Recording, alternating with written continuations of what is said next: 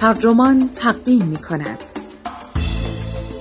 ساپورت ورزش و سالاد روزمرگی های مقدس زن ایدئال این تیتر یادداشتی است نوشته جیا تولنتینو که در گاردین منتشر شده و وبسایت ترجمان آن را با ترجمه علی امیری منتشر کرده است.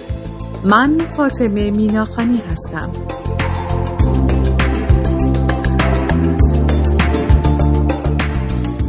همه ما زن ایدئال را می شناسیم. صدها نسخه از آن را در اینستاگرام دیده ایم. زیبا، باریک، درخشان و در حال لذت بردن از تعطیلاتی ابدی. او نه مثل ما روزی دوازده ساعت کار می کند نه نگران چاقی و چروک های دور چشمش است. انگار زمان برای او متوقف شده است. نه پیر می شود نه فقیر و فرسوده و خسته. او مثل ما نیست و ما این را خوب می‌دانیم. اما سوال این است که چرا هنوز تحسینش می‌کنیم؟ چرا نمی‌توانیم فراموشش کنیم؟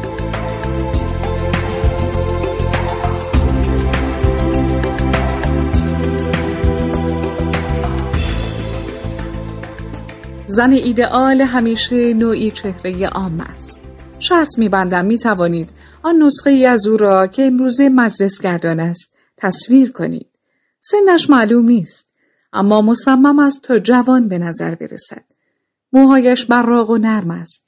با چهره تمیز و بی آزار. کسی که باور دارد برای تماشا شدن آفریده شده است.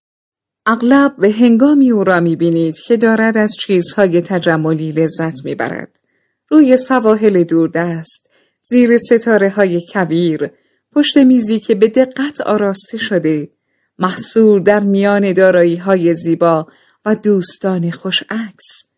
به نمایش گذاشتن خود در فراغت یا اصل کار اوست یا بخش ضروری آن. در این مورد رفتار او زیاد نامعمول نیست. امروزه برای خیلی ها به خصوص زنان بندی و مخابره تصویرشان مهارتی است که بلافاصله به درآمد می‌رسد. او برندی شخصی دارد و احتمالا یک دوست پسر یا همسر مردی که تحقق جسمانی مخاطبان نادیده و همیشگی اوست تایید کننده جایگاه او در مقام موضوعی جالب چیزی ارزشمند و نمایشی چشمگیر و خود ساخته با بینندگانی ثابت قدم حالا می توانید این زن را ببینید؟ او شبیه به یک پست اینستاگرام است. یعنی زنی معمولی که درسهای بازار را باز تولید می کند و به همین ترتیب زنی معمولی به زن ایدئال تکامل می یابد. این فرایند نیازمند بیشترین اطاعت ممکن از سوی زن مورد نظر و همچنین در حالت ایدئال اشتیاق واقعی اوست. این زن صادقانه به هرچه که بازار از او به طلبت علاقه مند است. ظاهر خوب، الغای اینکه جوانیش به مدت نامعلومی به درازا می انجامد مهارت‌های پیشرفته ارائه و مشاهده خود. او به همان اندازه به هر آنچه که بازار به او عرضه می کند نیز علاقمند است و ابزارهایی که به او اجازه می دهند جذابتر به نظر برسد تا از این رهگذر حتی بیش از پیش ارائه پذیر باشد تا بتواند تا جای ممکن از موقعیت خاص خود ارزش استخراج کند. به عبارت دیگر زن ایدئال همیشه در حال بهینه سازی است. او از فناوری بهره تو امان در شیوه مخابره تصویرش و بهبود وسواسی همان تصویر می‌برد. ظاهر موهایش حکایت از خرجی گذاف دارد. زن ایدئال پول زیادی خرج مراقبت از پوستش می کند. فرایندی که همچون آینی معنوی جنبه قدسی پیدا کرده و عمومیت پیش پا افتاده کوک کردن ساعت برای صبح را به خود گرفته است. کاری که پیش از این با آرایش میسر بود، اینک مستقیما در صورتش جا خوش کرده است. گونه ها یا لبهایش برجسته شدند یا رد برخی خطوط زدوده شدند و موجه هایش هر چهار هفته یک بار به دست شخصی حرفه‌ای که کار کردن با موجه های منحصر به فرد و چسب را بلد است کشیده می شوند. این ماجرا درباره بدنش نیز صادق است که دیگر نیازی به تجهیزات سنتی از قبیل لباس و زیرپوش های کارساز ندارد. با ورزش کردن از پیش شکل داده شده است و این زامن این است که چیزهای اندکی برای پنهان کردن یا از نوع آراستن وجود دارند.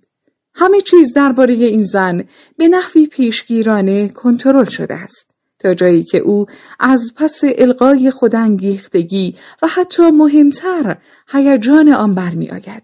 او که کار کرده تا خود را از شر موانع مصنوعی زندگیش خلاص کند اغلب احساس می کند که حقیقتا آسود خاطر است. زن ایدئال می تواند هر آنچه می خواهد باشد. مادامی که بتواند بر اساس این باور عمل کند که کامل کردن خودش و کارآمد کردن رابطش با جهان می تواند همکار و هم لذت یا به عبارت دیگر سبک زندگی باشد. زن ایدئال پا به طبقه آب میوه های گران قیمت، کلاس های ورزشی ویژه، مراقبت های روتین از پوست و تعطیلات می‌گذارد و با شادمانی همانجا میماند. نظر اغلب زنان درباره خودشان این است که متفکرانی مستقلند. حتی مجله های مخصوص این زنان براق اکنون روایت های سلسله مراتبی درباره اینکه قیافه من چطور باید باشد، باید با چه کسی و چه وقت ازدواج کنیم یا چگونه باید زندگی کنیم را با نگاهی شکاکانه مردود می دانند. اما جلبک روانی زن ایدئال به گونه تکامل یافته تا در زیستبومی که تظاهر می کند در برابر آن مقاوم است بقا یابد. اگر زنان شروع کنند به مقاومت در برابر نوعی خاص از زیبایی شناسی مثلا استفاده بیش از حد از فتوشاپ آنگاه آن زیبایی شناسی صرفا عوض می شود تا برای ما مناسب شود. قدرت تصویر ایدئال هیچگاه واقعا از بین نمی رود. اکنون برانگیختن شکاکیت زنان نسبت به تبلیغات یا تصاویر روی جلد مجلات تصاویری که به دست افرادی حرفه‌ای تولید می شوند خیلی ساده است. مشکوک بودن به تصاویری که همتایانمان تولید می کنند سختتر و وادار کردن ما به مشکوک بودن نسبت به تصاویری که خودمان از خود برای لذت و منفعت تولید می کنیم تقریبا غیر ممکن است.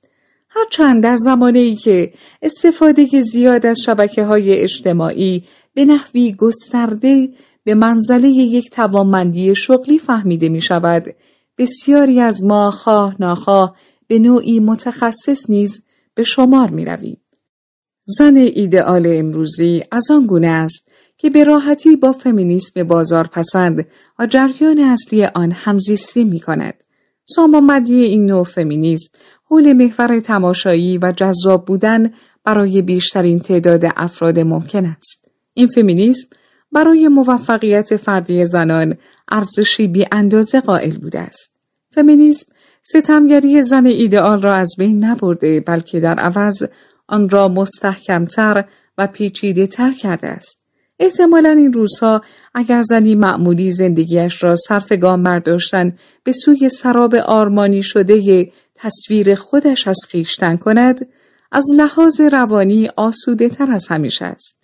او می تواند باور کند به اندازه کافی معقول است و تشویق همه جانبه فمینیسم را نیز به همراه دارد که خودش معمار نوع قدرت باشکو دائمی و اغلب همراه با لذتی است که این تصویر بر زمان، پول، تصمیمات، نفس و روح او اعمال می کند.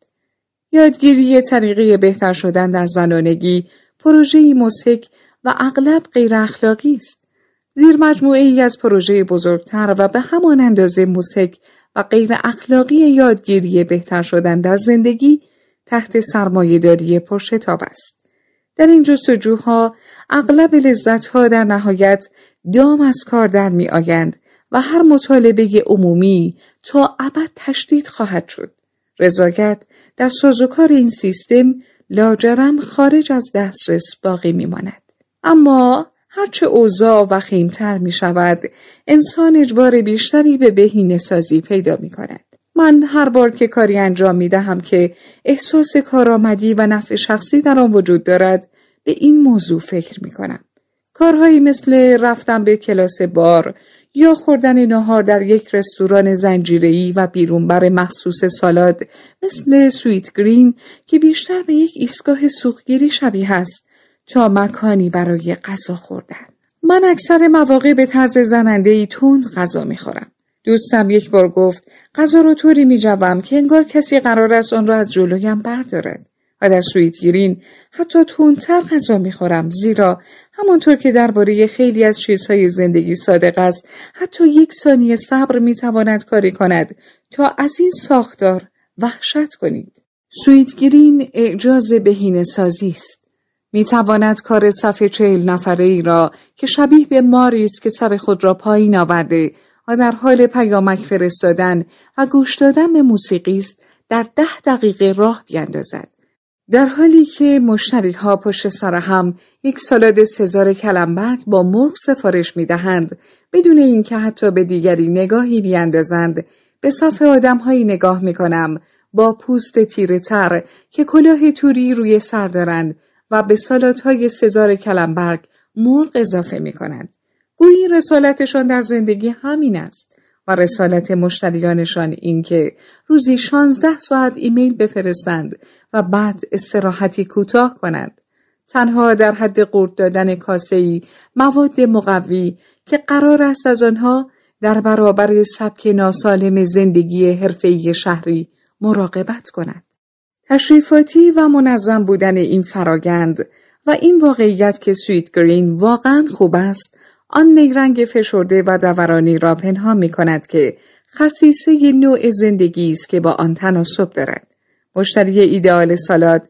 نیاز دارد تا سالاد دوازده دلاریش را در ده دقیقه بخورد. زیرا زمان اضافی را لازم دارد تا کاراییش را در شغلی که در وهله اول به او اجازه خوردن منظم سالادهای دوازده دلاری را می‌دهد حفظ کند. او احساس نیازی جسمانی به این سالاد دوازده دلاری می کند زیرا این مطمئن ترین و ساده ترین راه برای ساختن صدی از ویتامین در برابر سوء کارکردهای عمومی ملازم شغلی است که خوردن سالاد برای آن لازم است و حقوقش کفاف آن را می دهد.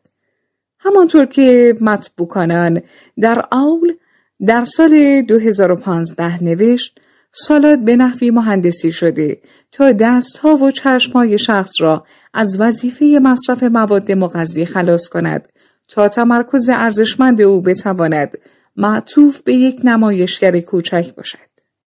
چون آن نمایشگر این تمرکز را بیشتر می تا فرد بتواند داده مصرف کند. ایمیل کاری یا کاتالوگ تقریبا بی انتهای آمازون یا feed خبری واقعا بی انتهای فیسبوک جایی که شخص در حالی که پوشک می خرد یا درگیر تبلیغات همخوان شده ای می شود که بین تصویر بچه ها و پست هایی که الکی نیست پخش شده اند و آدم با تولید درآمد برای یک شرکت اینترنتی بزرگ بازدهی دارد و این به وضوح برای اقتصاد خوب است یا دست کم قطعا بهتر است از گذران وقت نهار با خواندن کتابی که از کتابخانه قرض گرفته اید چون از کتاب خواندن چه پولی آیده چه کسی می شود آنچه بکنن توصیف می کند بنابر شرایط امروزی زندگی خوبی است. معنای آن پیشرفت و تمایز فردی است این کاری است که زمانی انجام می دهی که کمی در زندگی پیش افتاده ای و می‌خواهی کمی پیشتر بیفتی.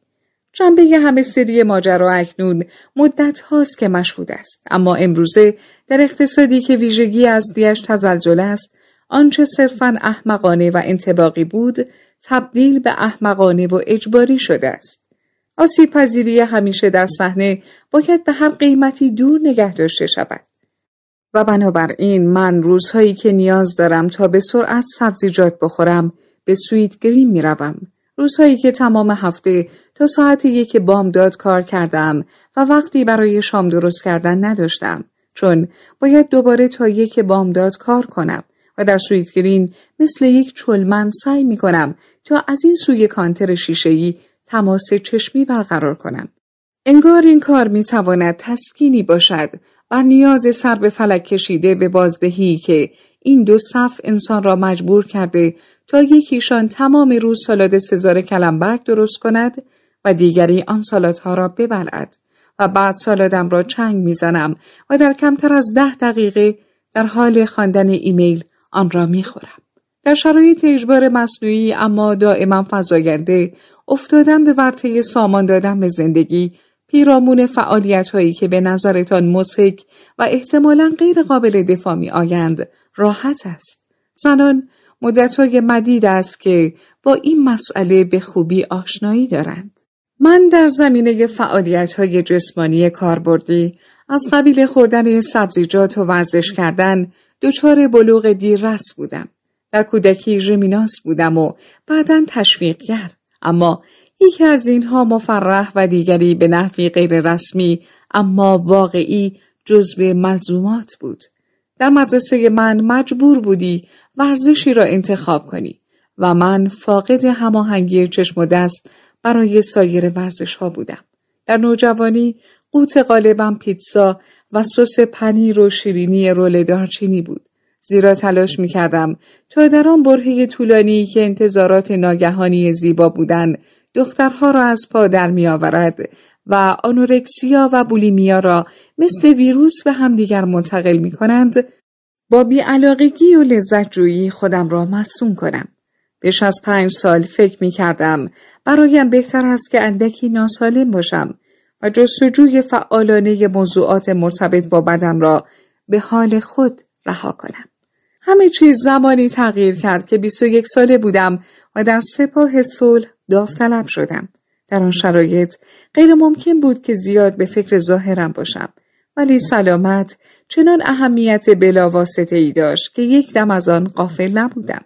به عنوان اقدامی پیشگیرانه علیه فروپاشی روانی تمرین هر روزه یوگا را توی اتاقم شروع کردم. وقتی در سال 2011 به آمریکا برگشتم آن را ادامه دادم. یوگا به من کمک کرد تا طی فرایند سازگاری مجدد زمانی که مدام تحت حجوم وحشت و بیهودگی معنوی احساس می کردم شکست خورده ام با خودم مهربان باشم.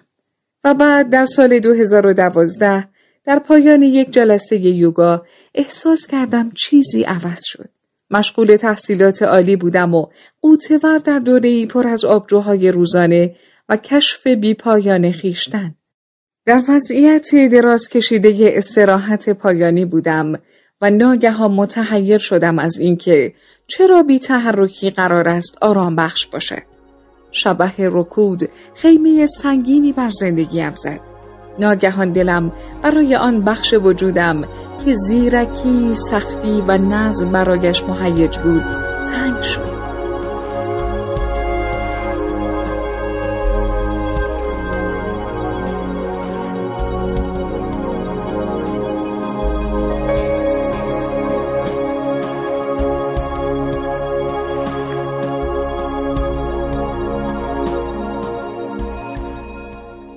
این قرایز را در ذهنم هدایت و آنها را از بدنم پنهان می کردم. اما چرا؟ در آن لحظه به چیزی قوی تر از یوگا احتیاج داشتم. یوگایی که راحتی بی حد و حسرش درست همان موقع یادم انداخته بود که نمی‌دانستم دارم چه می کنم و احتمالا هرگز نخواهم دانست. بنابراین چند روز بعد در همان هفته آگهی تخفیف جلسه اول رایگان باشگاهی به نام پیوربار را پرینت گرفتم. مربی به من خوش آمد گفت که شبیه جسیکا ربیت بود. چشمانی سبز، بدنی که ناباورانه مثل ساعت شنی بود و موهایی به رنگ اصل که تا کمرش می رسید. مرا به درون اتاقی هدایت کرد که همچون غار تاریک بود و پر از زنانی ازولانی که اصاهای قرمز رنگ مرموزی را بلند کرده بودند. دیوار روبرو آینه کاری شده بود. زنان به انعکاسشان خیره شده بودند و با چهره های مصمم آماده می شدند. کلاس آغاز و بلافاصله وضعیت اضطراری حاکم شد. بار ورزشی شیدایی و تشریفاتی است که اغلب با موسیقی کرکننده و رقص نور همراه است. مجموعه سریع وضعیت ها و حرکت هایی که توسط مربی دیکته و تحمیل می شبیه به کاری است که یک رقاص باله چنانچه به ملاجش بکوبید و مجبورش کنید قرص کافئین را با دماغ بالا بکشد انجام خواهد داد. برنامه افراطی و تکراری از حرکات دستها، بلند کردن پاها و حرکاتی با محوریت لگن. آخر جلسه ماهیچه های پایم زوب شده بودند.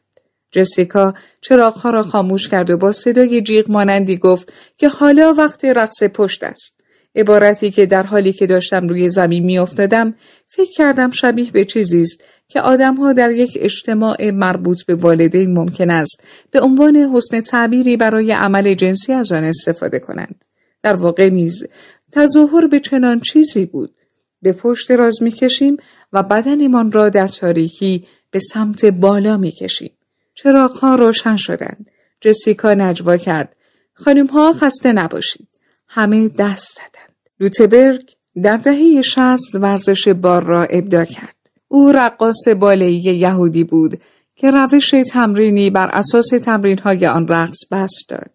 او در چهل و شش سالگی با بدنی که با انضباطی سفت و سخت مثل یک بیلبورد متحرک بود در زیرزمینی در خیابان منچستر لندن یک باشگاه ورزشی مختص بانوان را بنیان گذاشت. اینک بار در سراسر ایالات متحده پابرجاست. ظهور آن از چند جنبه بی سابقه است. تا جایی که به روش های تمرینی مربوط است، هیچ ورزشی به این گرانی و یک نواختی چنین محبوب نشده است. یوگای داغ و پیلاتس همه جا هستند اما تا سطح باشگاه های فردی گسترش یافتند نه در سطح باشگاه های زنجیری در سراسر کشور. به علاوه کلاس های یوگا اغلب هزینه حدود 20 دلار یا کمتر دارند در حالی که بار اگر کل قیمت آن را بپردازید اغلب دو برابر یوگا خرج برمیدارد. گویا در میان صدها هزار زن از محیط های سیاسی و فرهنگی به شدت گوناگون توافق بر سر اینکه این ورزش ارزشش را دارد ساده است. من در دوره تحصیلات دانشگاهیم در غرب میانه به آن ایمان آوردم. نخست با تمرینات جسمانی منظم به روشی دخترانه، رقص، ژیمناستیک، تشویقگری و سپس با یوگا که ورود بالینی من به چیزی بود که به آرامی متوجهش می شدم.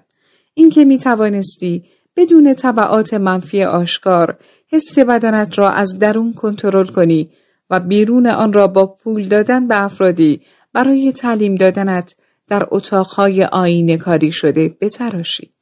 بار برای بودجه دانشگاهی من زیادی گران بود اما به پرداخت آن پول ادامه دادم.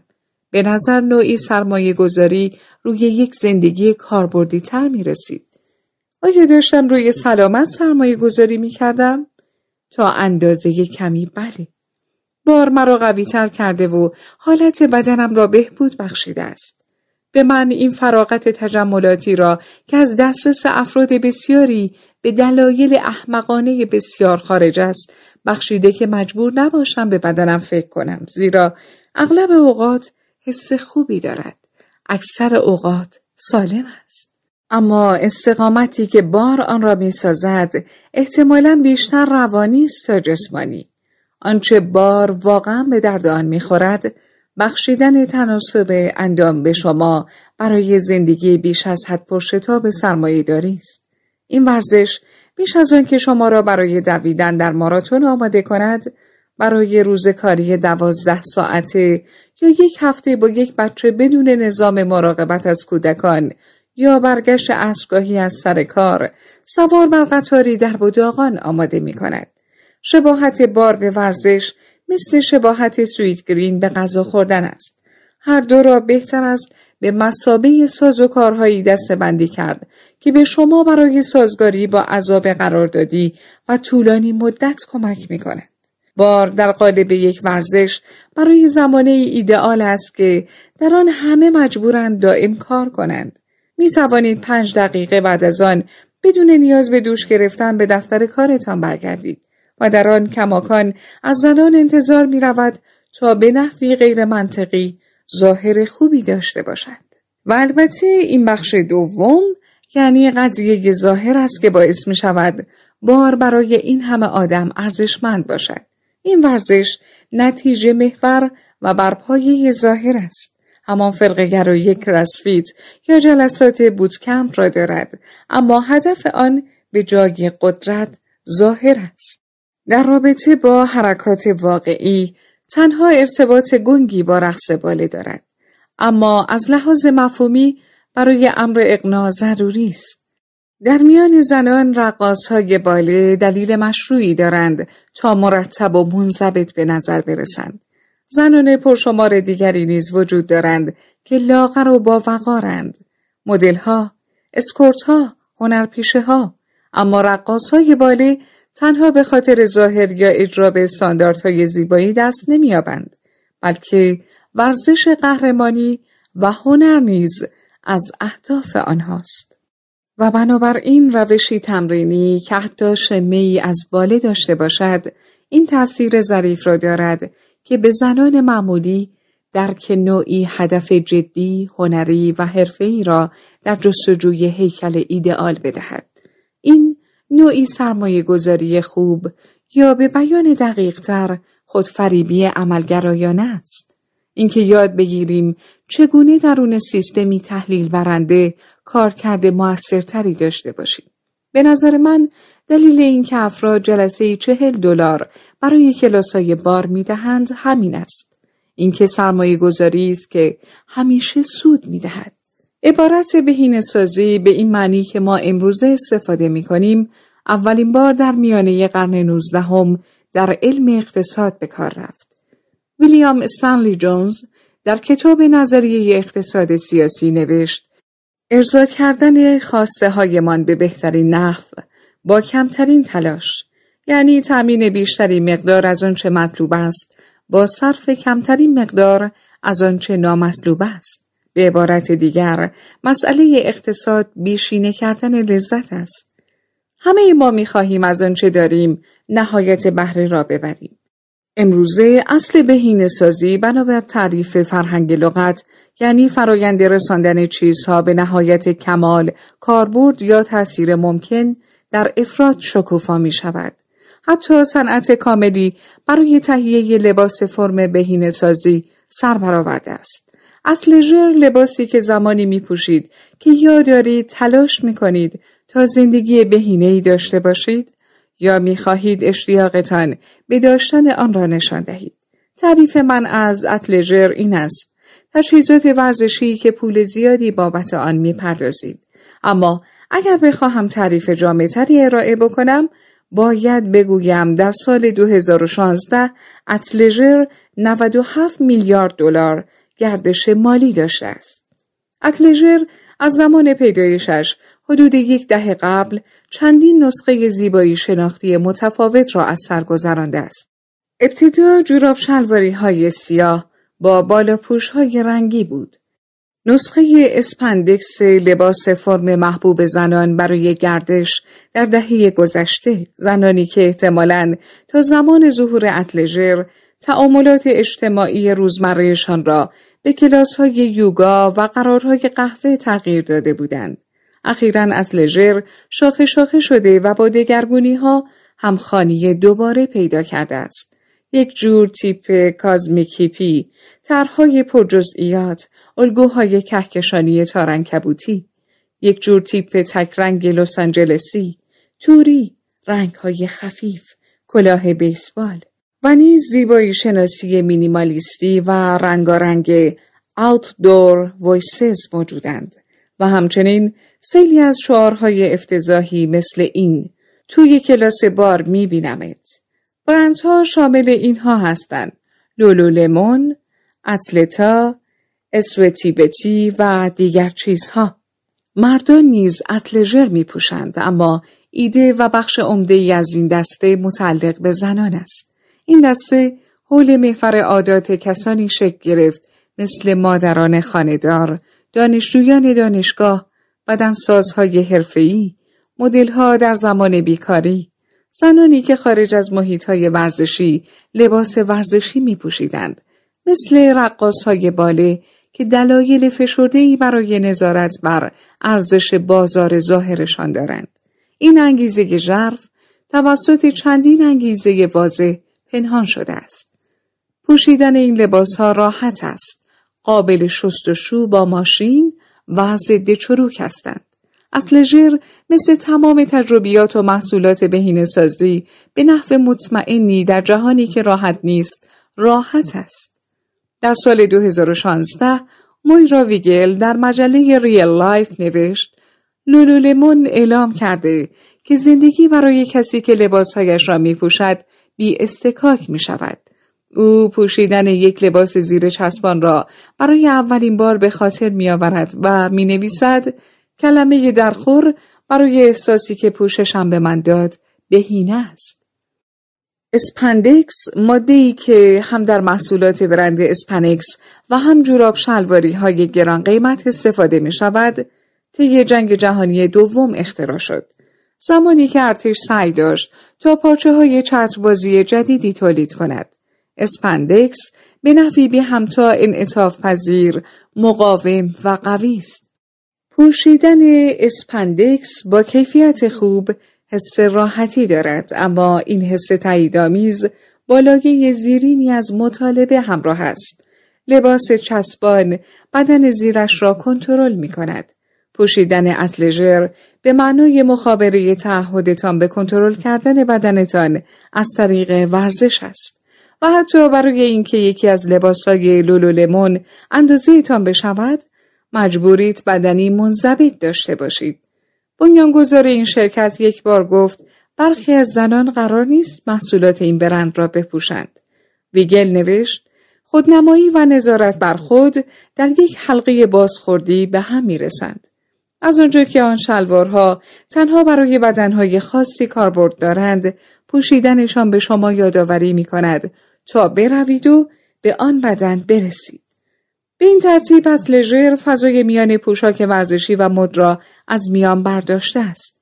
دسته نخست اجرای شما را بهینه می کند و دسته دوم ظاهر شما را و از لژر هر دو را با هم انجام می دهد. لباس سفارشی دوز برای زمانه است که در آن کار به مسابه لذت از نو برندسازی شده است تا ما هرچه بیشتر از آن را بپذیریم. زمانی ای که برای زنان بهبود بخشیدن به ظاهر کاری است که باید باور کنیم مفرح است و ترفند واقعی اتلژر شیوهش در پیشنهاد جسمانی این است که شما ساخته شده اید تا این کار را بکنید که شما از آن دست افرادی هستید که فکر می کنند انجام دادن کار سخت گرانبها برای داشتن تجربه یک زندگی مصرفی با بیشترین جذابیت و کارایی بالا مثل باقی چیزها راه خوبی برای گذران وقت روی کره زمین است. من به تازگی اولین لباس زیر برند اسپنکس را برای رفتن به یک عروسی خریدم. قدیمی ترین دوستم در تگزاس داشت ازدواج می‌کرد و لباس ساقدوش های عروس برای هر سیزده نفرمان صورتی کمرنگ بلند تا روی زمین و تنگ بود. از گردن بدون بند آن تازانوها مثل بسته بندی شدن با پلاستیک بود. اولین بار که لباس را تنم کردم می توانستم داخل نافم را توی آینه ببینم. با اخم رفتم و آنلاین یک لباس زیر توری کمر بلند هات کنتور 98 دلاری خریدم. چند روز بعد از راه رسید و من با لباس ساق دوش آن را پوشیدم. نمی توانستم درست نفس بکشم. فورا شروع کردم به عرق ریختن و همه چیز حتی بدتر به نظر می رسید. با نگاه به انعکاس خودم در آینه گفتم این دیگه چه کوفتیه؟ شبیه تقلید ناشیانه ای از زنی بودم که ترین هدف فردیش در زندگی این است که در عکس ها جذاب به نظر برسد البته در آن لحظه در یک لباس زیر توری 98 دلاری که کیفرم می‌داد و لباسی که برای یک مدل اینستاگرامی طراحی شده بود دقیقا همان زن بودم. زن ایدئال، زیبا، شاد، آسوده خاطر و کاملا توانا به نظر می رسد. ولی آیا واقعا هست؟ جور خاصی به نظر رسیدن و واقعا آنجور بودن دو مقوله مجزا هستند. تقلا برای آسوده خاطر و شاد به نظر رسیدن می تواند با توانایی احساس شادی و آسودگی تداخل داشته باشد. اینترنت این مسئله را مدون و آن را اجتناب ناپذیر کرده است. در سالهای اخیر فرهنگ عامه به مرور ترک های شخصیتی آفریده شبکه های اجتماعی را باستاب می دهد. تصادفی در کار نیست که این داستانها اغلب بر زنان متمرکزند و اغلب شامل قهرمانی می شوند که آواتار دیجیتال یکی از همتایانش او را به مرز جنون رسانده است. نوعی جبرگرایی دوگانه اقراق شده در این داستانها وجود دارد که در آنها زنان یا موفقند یا شکست خورده. همیشه یکی یا دیگری و حس اجتناب ناپذیری که به نظرت بیشتر درباره زندگی صادق است. اگر نمی شود از بازار فرار کرد چرا باید دست از کار کردن بر اساس شرایط آن کشید؟ زنان واقعا در تقاطع داری و پدر سالاری گیر افتادند. دو نظامی که در افراطی ترین وجوه خود تضمین می کنند که بهای موفقیت فردی اخلاقیات جمعی است و با این وجود لذت وافری در موفقیت فردی هست. نزدیک شدن به یک ایدئال، یافتن خود در یک عکس زیبا، در روز عروسیتان، در لمحه حرکات متوازن و سرمشق بودن می تواند شبیه به دریافت مجوز عاملیت باشد. موفقیت در نظام های سرمایهداری و پدرسالاری پاداش هایی دارد. حتی برای علاقه به کار کردن بر اساس شرایط آن هم پاداش هایی وجود دارد. در سطح چیزی جز پاداش وجود ندارد. دام زیبا به نظر می رسد. به خوبی نور پردازی شده.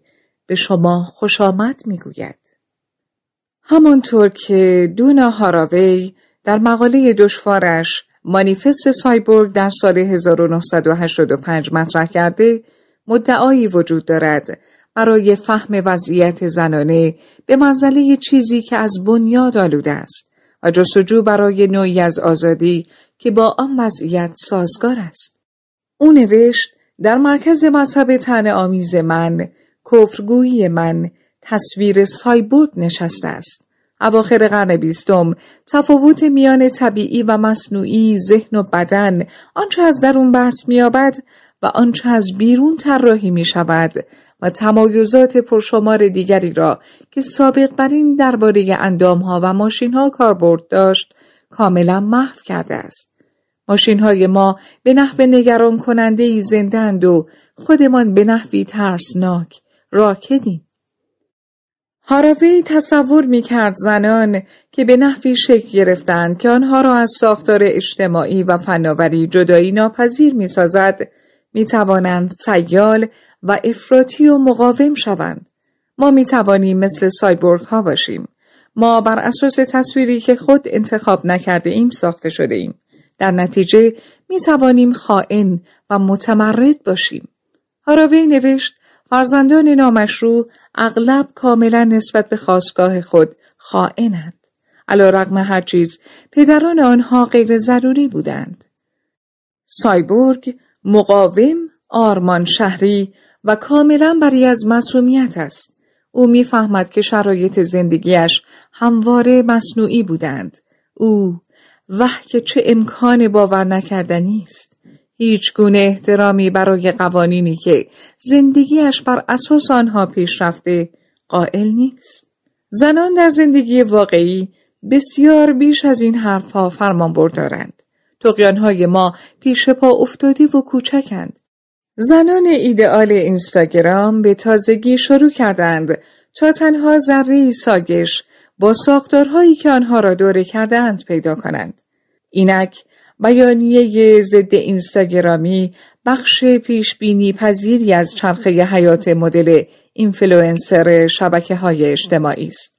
زن زیبای جوانی که زحمت زیادی می کشد تا زیبایی خود را حفظ کرده و برای مخاطبین به نمایش بگذارد.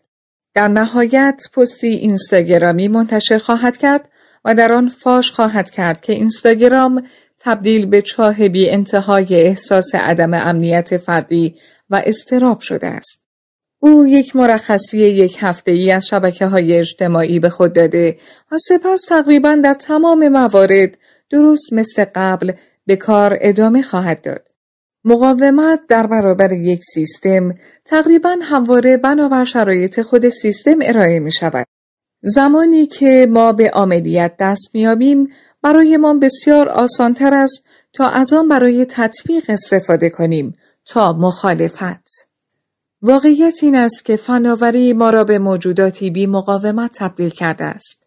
در رابطه با زیبایی ما فناوری را به کار بسته ایم تا نه تنها مطالبات سیستم را برآورده کنیم بلکه در واقع این مطالبات را گسترش دهیم. در تمام ظرفیت های مرتبط با زیبایی دایره امکانها برای زنان به صورتی تصاعدی گسترش یافته. به تجربه طولانی مدت کارداشیان ها در زمینه جرح و تعدیل بدن فکر کنید یا به مدل های جوانی که جراحان پلاستیک و آنها چهره های کاملا جدید بخشیدند. اما در زمینه های بسیاری نیز راکت مانده است. ما دستمزدها نظام مراقبت از کودکان یا نمایندگی سیاسی امان را بهینه سازی نکرده ایم. ما هنوز به سختی به برابری به عنوان چیزی واقع بینانه در این زمینه ها نگاه می کنیم. چه برسد به اینکه قصد نزدیک شدن به شرایط بینقص را داشته باشیم. ما ظرفیتمان را در مقام دارایی های بازار بیشینه کرده ایم. فقط همین. به نظر من راه خروج این است که دنبال سایبورگ برویم. باید اراده کنیم که خائن باشیم. تضعیف کنیم. سایبورگ قدرتمند است زیرا پتانسیل نهفته در مصنوعیت خیش را میقاپد. زیرا بدون پرسش این را میپذیرد که این مصنوعیت تا کجا در او ریشه دوانده است. اگر بخواهیم ممکن است. اما آیا این را می خواهیم؟ شما چه خواهید خواست؟ به چه امیالی، به چه اشکالی از سرکشی دسترسی خواهید داشت؟ اگر موفق شدید که بدل به زن ایدئال شوید، کامیاب و محبوب، اثباتی بر کارآمدی سیستمی که هر روز شما را تا عرش بالا می‌برد و به فرش میکوبد.